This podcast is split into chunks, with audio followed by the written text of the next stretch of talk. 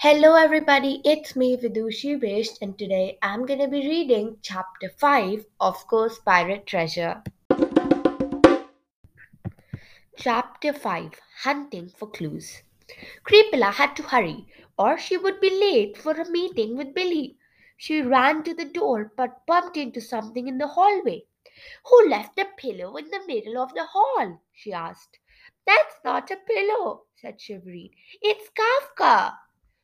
The Vorkackle family's pet cockroach lay on its back on the floor with its legs in the air. Its tummy was so swollen it looked like a feather stuffed pillow. Creepella knelt down next to the cockroach. Poor Kafka, what's wrong? He's got indigestion, Shivereen exclaimed, explained. She held up a box with the words, Extra Buggy Beetle Brittle on it. I wanted to give him a treat, but he gobbled the whole box in one bite. Creepella shook her head. You've got such a sweet tooth, Kafka. Get up and get moving, and you'll feel better soon.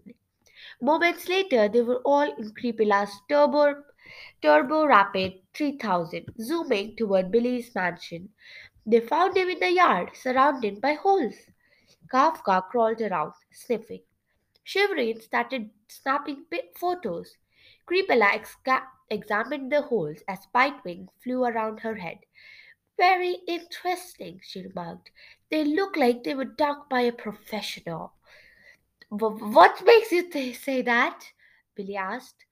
I took a class on mysterious wells, holes, and tunnels at the Shivery Arts Academy, Creepella explained. The holes are all the same size and the rocks are piled neatly beside each other.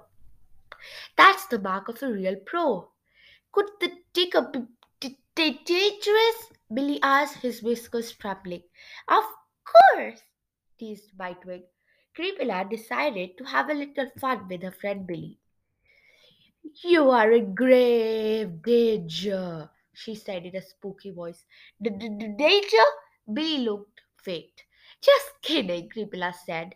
This night digger is mysterious, that's all. Now come with me. Where are we g- g- going? whispered Billy. To the Shivery Arts Academy, she replied. Somebody must be looking for Mogul Black Whisker's treasure. If we want to beat him to it, we've got to learn more about the treasure, and I know exactly who can help us.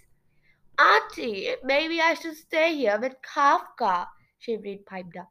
He doesn't look well. Kafka was on his back again, groaning with a tummy ache.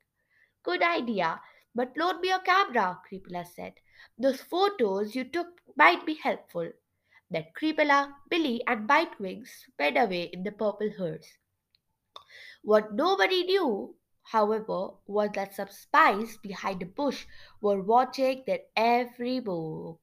Who's hiding behind the bush? We'll find out. So, you might have noticed that I'm still not feeling any better.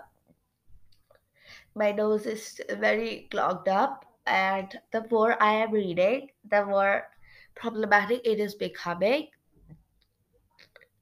Okay, I think this is it. I'm not gonna read anymore until my cold is gone. I think you can like expect a few days leave, but I will try my level best.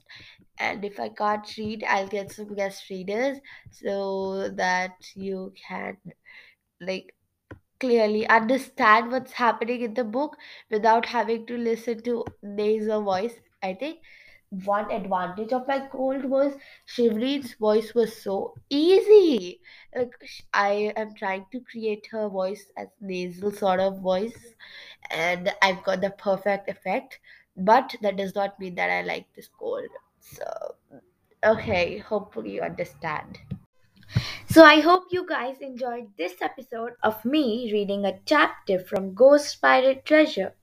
I'll be back again tomorrow to read another chapter in another episode.